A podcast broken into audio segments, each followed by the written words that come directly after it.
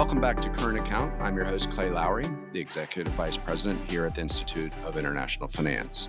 On Current Account, I try to talk about what I see as some of the most important issues in international finance and economics while providing my own U.S. politics and policy angles on these different issues where it is appropriate.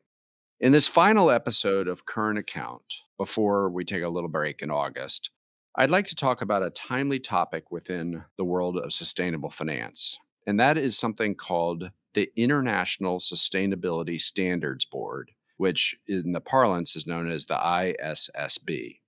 Now, at the Institute of International Finance, we basically work on a lot of global regulatory and policy areas. One thing we try to do, and we're not successful all the time, of course, is to try to break down the problem of fragmentation.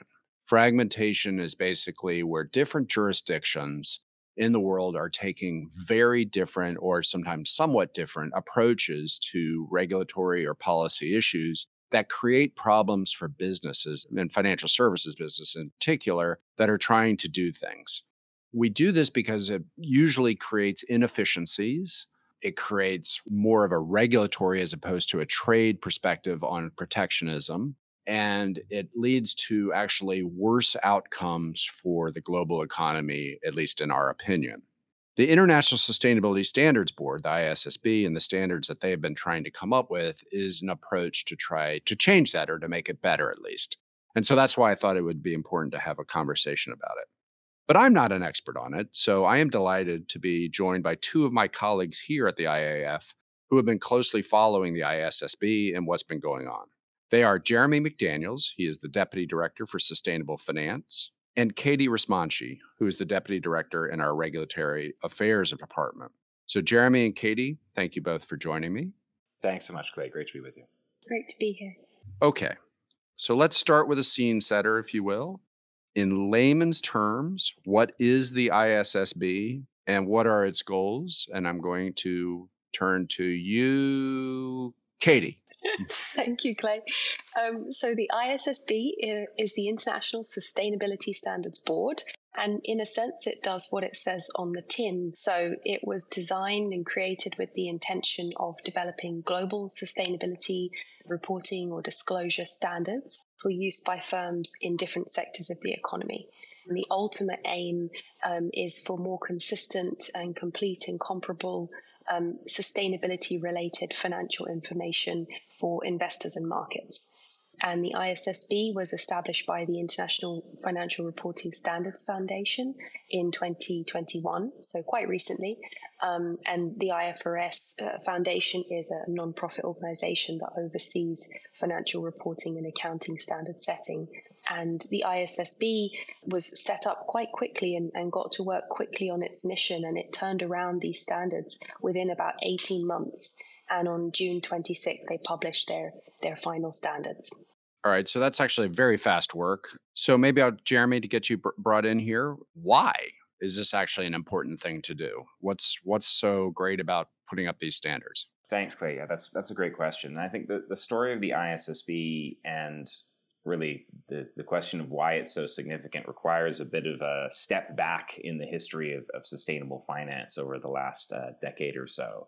So um, over this time period, the entire sustainable finance sphere has evolved remarkably quickly in multiple areas when we're thinking about how financial institutions are considering sustainability risks and opportunities, how they're engaging with corporates, the financial instruments that are being uh, developed, risk management practices, and also uh, disclosures. And this has been in response to market demand, uh, increasing supervisory and regulatory interest, and I think increasing civil society expectations. We've seen a lot of new issues being considered in, within the realm of sustainability. So there's been a broadening of the agenda. If we look back to you know the early 2000s, obviously the focus was on ethical investing, so kind of ensuring that your investments are not doing any harm introduction of the concept of ESG, environmental, social, and governance priorities, and it, most recently, a kind of a look towards a more integrated view on sustainability priorities that is reflecting uh, the UN Sustainable Development Goals. But we've also seen a deepening of this agenda when we're thinking about issues like climate risks, which have obviously received a huge focus uh, within the market and from policy stakeholders, and approaches to, to understanding what those types of risks may mean for your business. So, across all of this, there's been, I think, a parallel evolution in disclosure practices. We've seen both a broadening and deepening here. So, several frameworks for disclosure of sustainability information were developed independently over the course of the 2000s and 2010s, including the Sustainability Accounting Standards Board, or SASB, the Climate Disclosure Standards Board, or CDSB, International Integrated Reporting Council, IIRC, and the Global Reporting Initiative, or GRI. Um, all of these frameworks took slightly different perspectives on uh, sustainability issues, resulting in a set of overlapping frameworks and guidance that were touching on aspects of similar things. So um, there was a bit of a patchwork to be worked through. The launch of the Task Force for Climate Related Financial Disclosures, or TCFD, in 2015 really marked a step change in this whole uh, debate and really, I think, reframed how corporates and financial institutions were considering climate change and provided a set of pillars uh, for disclosure in terms of governance, strategy, risk management, and metrics and targets that kind of took a bit more of a comprehensive view across uh, an organization. So, for many years, I'd say the story of disclosure was one of proliferation.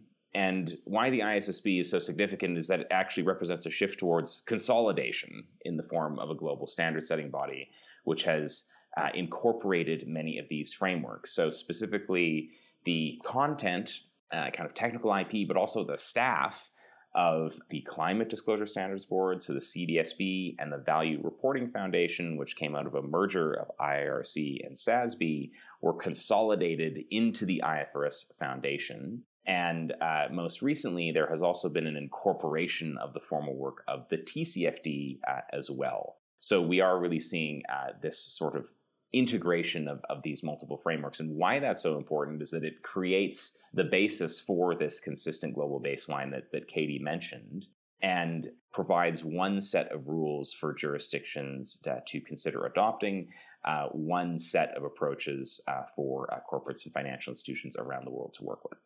Okay. So let me just say, Jeremy, if I tried to follow every acronym that you just gave me, my head would burst. Um, but I think you came up with there were two clear things that you said that really, really resonated me. One is the word evolution.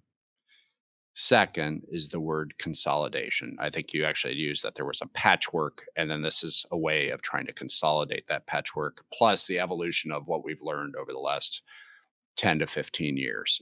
So let me kind of go down one more level. So, what do you think is the potential impact of these standards that, as Katie said, have been kind of finalized over the last month, or actually last couple of weeks, really?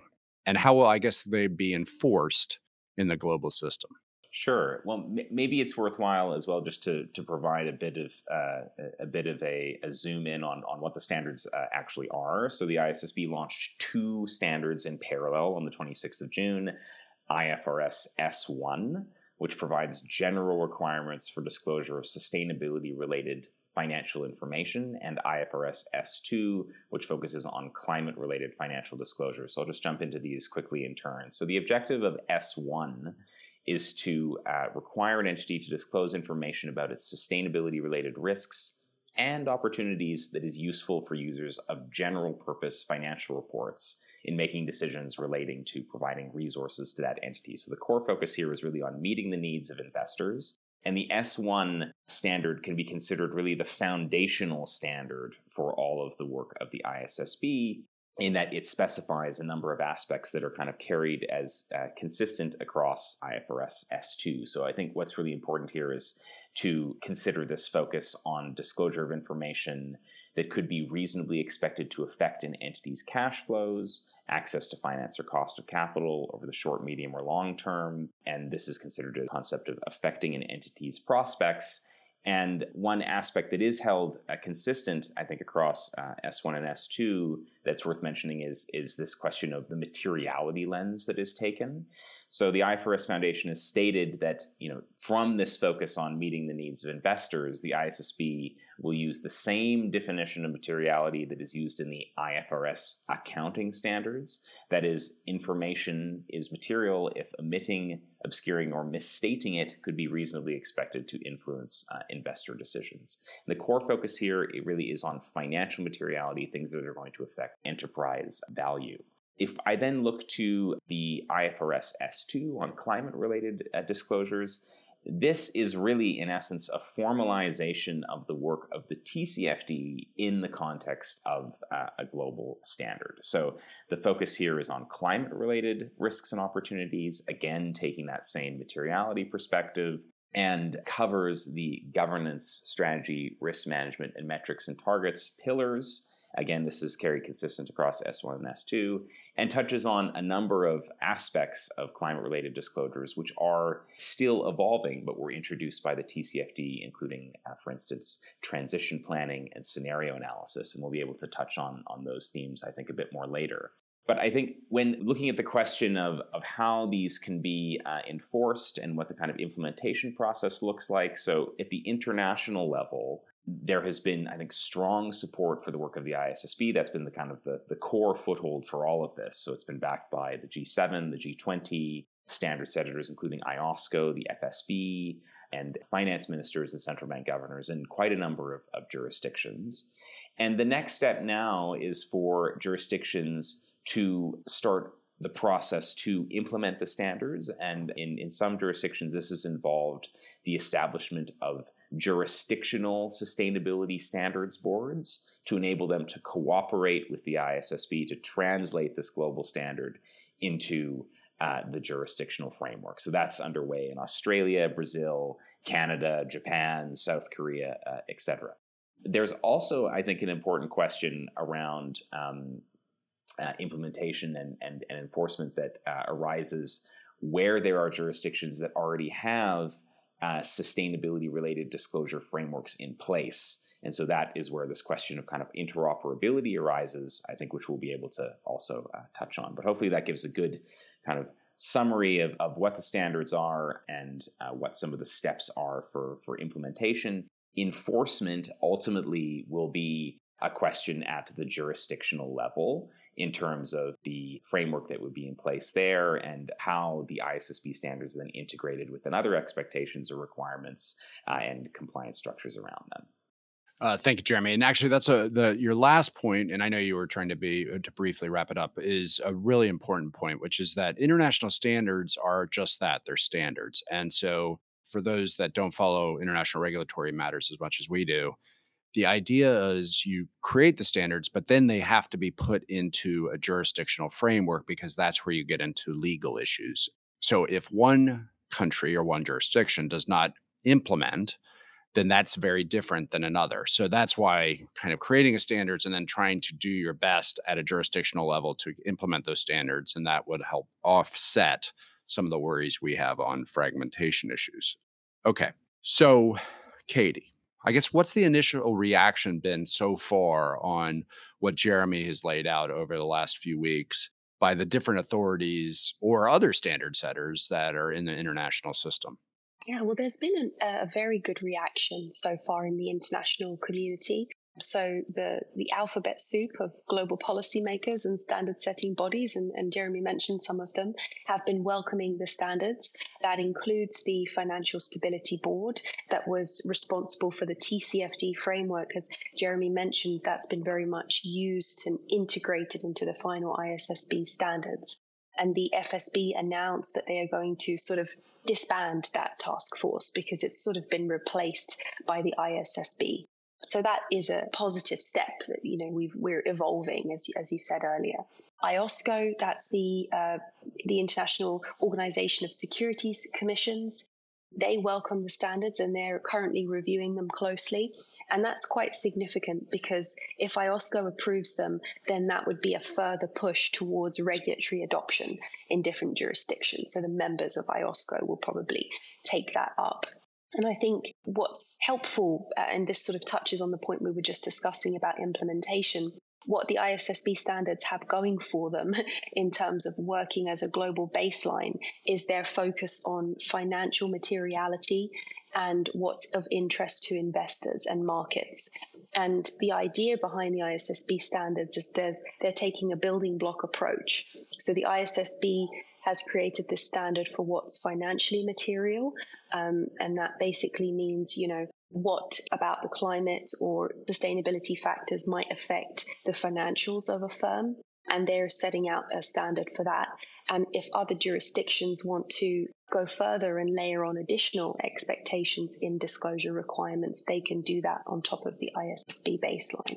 So there's a area of this which actually is political, and that's not what you guys do for a living. So I'm not going to ask you to get worried about the politics. But the the reason that it's political is the two biggest jurisdictions here that think about this and push on these issues is the United States and Europe. And the United States and Europe sometimes have different views on this. International accounting standards, for instance, which was come up with a long time ago, the United States has actually never implemented those standards and has actually gone in a different direction. So, I guess how does the United States view this and how does Europe view this? Are there differences? And it sounds to me, and you guys can correct me, that the ISSB has tried its best to bring these different jurisdictions and kind of find a kind of compromise position. But I may be wrong. So maybe Jeremy, I'll turn to you and see if you have some thoughts on this. Sure. Thanks. Uh, thanks so much, Clay and, and, and Katie. Definitely appreciate appreciate your thoughts. Just on the question of the the view within the U.S. So, I mean, you you rightly pointed out, obviously, that the U.S. does not use IFRS standards. However, I think it is worth noting that the material available in the public domain to date, including from the SEC on its uh, proposed draft uh, climate disclosure rules, has indicated that efforts have been undertaken to try to reflect aspects of what the ISSB uh, standards uh, have have covered. Obviously, that work was done before the uh, standards have been finalized uh, and released, and we're still uh, awaiting the, the, final release of this material from the SEC. Obviously, there's quite a process underway to finalize that. But I think that that recognition both, I think, reflects on the fact that the material encapsulated within the ISSB standards is very much reflective of materials that have been used in the market already, right? So, especially pertaining to, say, climate related uh, risks, this is basically a kind of core transposition of the TCFD, which really does, you know, set the framework on climate related disclosure. I think it's also worth noting that looking at question of metrics, the ISSB has incorporated many aspects of, of the metrics used by SASB, developed by SASB, which was, and, and obviously this was developed within within the US. Um, so I think that there is, I think, probably some close uh, alignment there.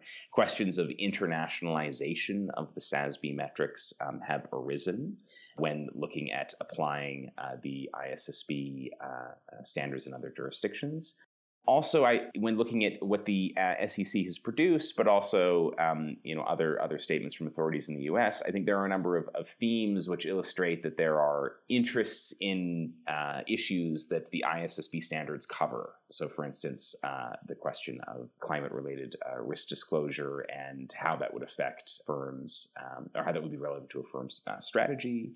Uh, the question of, of say transition as well. But we will need to see where the SEC ends up uh, with respect to this.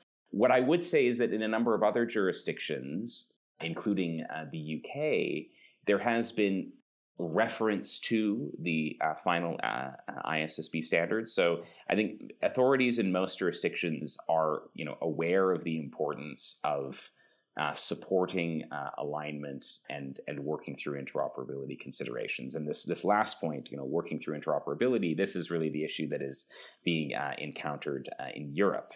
And so, Katie, maybe I'll, I'll hand to you for some for some thoughts on on that process. Thank you. Yeah, no, thanks, Jeremy. That's a, a great overview. And so the, the EU landscape for disclosure related requirements is very complex, but they, you know, a core part of it is the, is the Corporate Sustainability Reporting Directive, and and that has, you know, um, quite extensive expectations in terms of disclosure by European firms. And I think they're finalising their own standards at the moment, their European sustainability reporting standards. I think uh, a key key aspect here with respect to ISSB is that the The EU um, goes further from a materiality perspective than the ISSB, and then the US SEC has signaled that they would do. So they account for financial materiality that I mentioned earlier, and they also account for sort of double materiality, which it's sometimes called, um, which is basically the reverse direction. So if financial materiality is the impact of, say, the climate on the firm's financials, uh, double materiality is the impact of the firm's activities on the climate itself. And you can see how that already really expands uh, the scope of what we're talking about in terms of information that would need to be disclosed. And the, the EU also, um, with that concept of double materiality, has more users, more stakeholders in mind. So not just investors, but also employees of a company might want to know about that, customers, uh, clients, etc.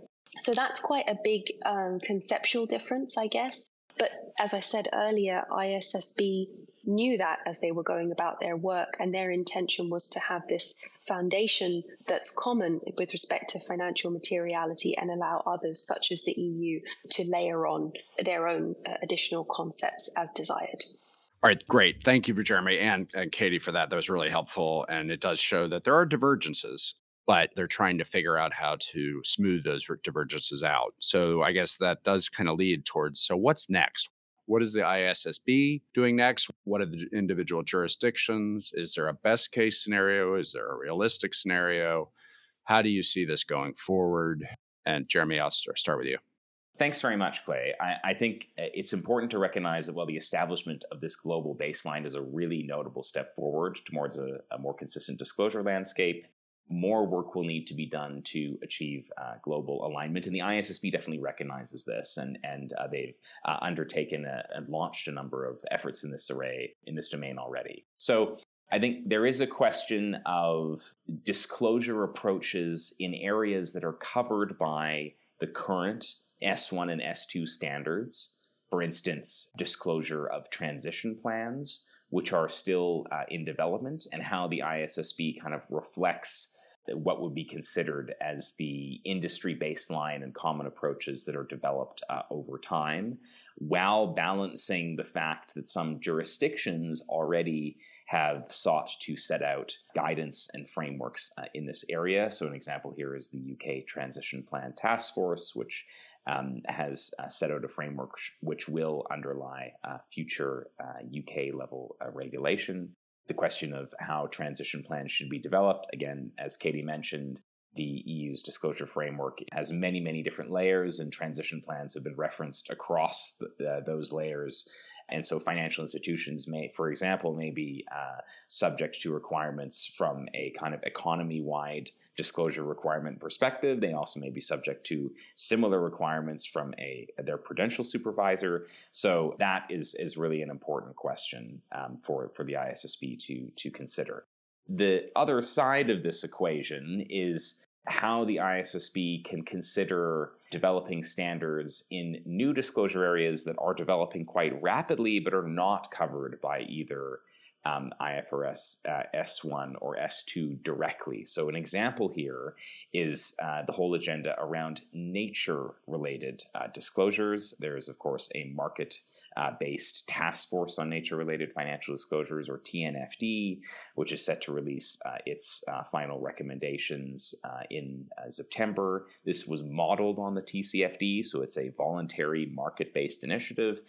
But in order to, you know, guard against this risk of fragmentation, which is kind of is the ISSB's core uh, core mandate here, it would perhaps be beneficial for them to start to move to consider what type of standards uh, uh, could be relevant there. And, and they've, they've recognized this. Uh, they have actually launched a public consultation to gather views on four potential new research projects, as they have termed them. Um, the first of these is, is a potential project on biodiversity, ecosystem, and ecosystem services, which is aptly uh, been given the acronym of BEES. There is a, a project proposed on human capital, so um, uh, human resources within an organization, etc. Uh, there has also been a project proposed on human rights. uh, and other social issues. And there has been a more technical project that's been proposed on integration in reporting to look across uh, the information covered uh, within the IFRS standards and how that would be connected to kind of other aspects of, of the IFRS standards uh, structure. So this consultation is underway until the 1st of September. We could probably perhaps uh, expect that this work will be formally uh, launched either at the end of the year or at the beginning of next year. And so uh, definitely a, a, lot of a lot of further work underway. But I think one really important question which I should underlie any choices around future work is is really can we be sure that S1 and S2 are doing the job? Uh, and how the implementation process uh, you know evolves over the next six months is going to be really really critical in that regard. So Katie maybe if, you, uh, if I could hand over to you now for some for some thoughts on where you see as uh, milestones in that area. Thank you. Thank you yes so I think with respect to uh, the, these ISSB standards that were just finalized, S1 and S2, you know, a best case scenario would be that there's, you know, quick a quick move towards faithful alignment across the world uh, with these standards. And in some cases, that could be quite an easy change by jurisdictions, replacing a reference to TCFD uh, disclosure with ISSB disclosure. And in other cases, it will be more involved, as, as we talked about, the US and the EU have their own processes underway. I don't think realistically we can expect all jurisdictions to land up fully aligned with the ISSB standards because their own domestic processes are, are too entrenched. So, at least in the near term, I think we might still see some divergences, but I hope that those will be relatively slim, those differences. And I think the the picture will be a lot better than it was before the ISSB started its work. And I think the other side of this is what will firms do? That's a, key aspect of implementation. Of course, you know, jurisdictions can mandate anything they like, but the firms actually have to use these standards and we want the data to actually become available. I think many companies will probably wait until they're required to use the ISSB framework through regulatory requirements, but some might voluntarily adopt the ISSB standards. And I think whatever the driver is, we probably won't you know, overnight see a step change in the uh, the completeness and the quality of the information that's being disclosed because some of these are, are tricky topics. Um, so scope three emissions, um, you know, that's a, been quite controversial. We could probably do a whole podcast on scope three emissions um, or financed emissions for we think about for financial institutions. Scope 3 emissions are a very difficult thing to calculate, and so it will take some time for firms to be able to produce that kind of data. One thing I will say that's very good about the final ISSB standards is that they introduce a proportionality aspect, which you know involves them allowing some time for things to come in and allowing some differences for smaller firms, for example. And I think that that will help some emerging markets and different firms across the economy. Okay. Well, Katie, Jeremy, thank you very much. It's been a pleasure listening to you. This is a fascinating subject, and I know there's a lot more work to be done, but I want to thank you for helping explain this very complicated topic to our audience. Thanks so much. Thank you so much. So now it's time for my three, two, one. So that's the three main takeaways from the conversation I just had with Jeremy and, and Katie the two things I'm looking forward to that related to this, and my one sports fact. So here are my three main takeaways. First is the ISSB standards for risks and opportunities in the area of disclosure have finally come together. And in some respects, they've come together very fast after the creation of the ISSB. Um, I believe that in just a matter of 18 months. But at the same time, it's taken a long evolution words that Jeremy used, to consolidate the patchwork of different disclosure practices that were out there. Second, in many respects, the reason that this was all came about was to try to both get a handle on the risks and sustainability, to do this in a way that cuts across different jurisdictions, and to provide better information for investors to make decisions. And third, it's still very complicated. And there's going to be implementation risk. There's going to be implementation risk, as Katie mentioned, at the firm level. There's going to be implementation risk at the jurisdictional level. And working through some of the interoperability between jurisdictions is going to be a tough subject. The two things that I'm looking forward to are first, and I'm going to use my words, and Jeremy and Katie certainly did not use these words, which is that trying to think about how these will be implemented, the disclosure standards. Almost a pilot project from that is to think about the transition plans themselves. And so that is something that's going to be done at the corporate level and at the official sector level. How that evolves over time, I think, is going to be something that we'll have to watch very closely because it may say something about how the overall standards will be implemented over time. And the second is speaking, I guess, of the implementation risk. How are jurisdictions going to actually implement some of these standards? And how quickly will they do that? So I think those are two things to look forward to. And this is not something that's going to happen in a matter of weeks, but it is things that we should be looking toward. And now, my one sports fact. So, the Women's World Cup has begun in uh, New Zealand and Australia. For those that follow golf, which I do, the Open Championship has also begun those of us who grew up in the United States always thought of this as the British Open, but it is the Open Championships. But instead, I want to talk about something that happened actually last week, which was Wimbledon. Actually, there were two important developments there. First is that Carlos Alcaraz, in an amazing five set match, became the third youngest male to ever win Wimbledon in the last at least 60 years when he beat Novak Djokovic, probably the greatest tennis player to ever play. And in the women's, the Czech woman, Marketa Vondrousova, became the first woman ever who is not seeded to win the women's championship.